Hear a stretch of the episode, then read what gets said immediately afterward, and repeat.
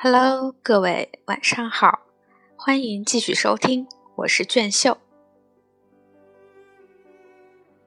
大年初一进财神，早上六点多，杨林贵便催促大家起来上香进财神。到了七点，杨林贵第一个跪在财神像前，为表诚心，杨林贵让他的三只猴子也跪在财神像前。杨林贵敬上四炷香。杨林志则手拿财神像，站在对联中间供他们参拜。杨海成也带着自己的三只猴子给财神磕头，希望自己在这个大年初一能有个开门红。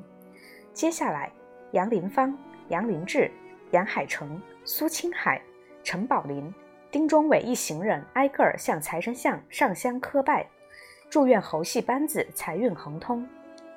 大年初一。他们吃的饭还是和平常一样，做了一大锅米饭，把各种菜放在了一起，做了个大烩菜。只是菜里比平时多加了一些肉。吃完饭，杨林贵和杨海成又各带一班人马分头外出。杨林贵由于吃了昨天的亏，今天不再去城里，也准备到后街的桥头区耍猴。杨海成还是到昨天的三屯工业区，两拨人分头出发。我跟着杨林贵看看大年初一他的收入会如何。后街经济发达，有不少五星级大酒店，这里是内地打工者的天堂。为了赚钱，很多打工者举家搬到这里居住。虽说住的都是简陋的房子，但一家人几乎都可以找到工作。在这里打工的河南人也很多，周边还有河南人开设的饭店，提供实惠的家乡饭菜。九点多。杨林贵这一班人便到了后街的桥头，在观察完周围情况之后，杨林贵开始打场子。由于出来的太早，大年初一的街上行人还不多。到了十点，街上的人逐渐多了起来，周边的商贩也开始出来摆摊。杨林贵被这些商贩赶来赶去，他拉着猴子边演边退，最后从桥东被赶到了桥西，在桥西。杨林贵重新拉开场子，不一会儿就有了围观的群众。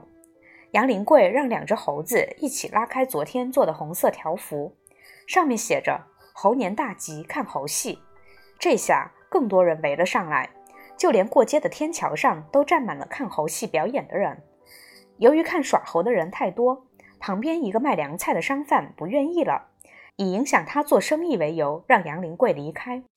这会儿正是人多的时候，杨林贵一边谦让，一边继续耍猴，不愿意离开。突然，一个三十多岁、满口广东话、手里还拎着一把手铐的人过来，大声呵斥杨林贵，喊道：“马上离开，不离开就收拾你！”杨林贵也是走惯江湖、见过世面的人，他处变不惊，看这个人没有穿警服，就走上前反问他：“你是什么人？”你的手铐从哪里来的？谁给你携带手铐的权利？你要是说不清楚，我马上报警。杨林贵这么突然一问，这个人回答不上来，很尴尬地站在那里。很多看猴戏的人这时候也在等着他回答。我当时正在旁边拍摄，杨林贵指着我，神气地说：“记者已经给你拍下来了，明天上报给你曝曝光，看看你到底是干什么的。”这人愣了一下。马上就转身离开了。出门前，我和杨林贵就有约定，只要他没有遇到危险，我就不出手相救，因为我要看到他真实的遭遇。这天，杨林贵终于站住了这块风水宝地，继续耍猴。大年初一这一天，他们共有七百多元收入，这也是他们到广东耍猴以来收入最多的一天。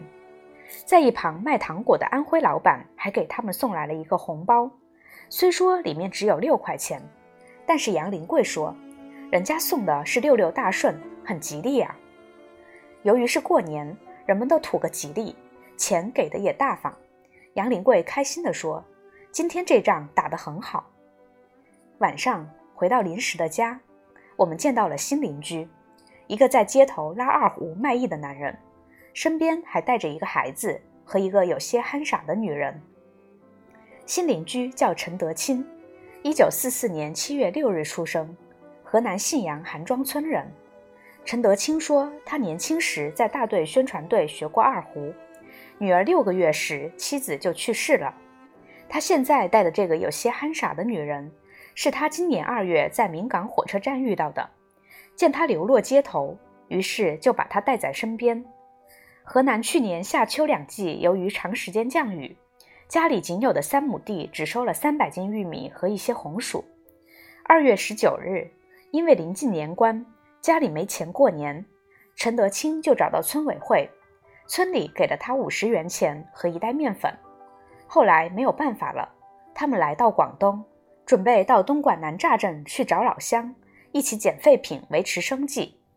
没想到他们在东莞找错了地方，身上又没钱了。陈德清今天白天就出去卖艺赚钱，回去的时候却找不到昨晚住的地方了。看到这里有人住。于是想在这里临时住上一晚，等天亮了找到他们住的地方，拿上被褥，再准备赶往南栅。大年初二，杨林贵到了南栅，赚了六百多元。大年初三，杨林贵换到赤岭，赚了五百多元。大年初四，东莞很多企业都开始陆续要求打工者上班，看猴戏的人逐渐少了，但他们的收入还是有五百多元。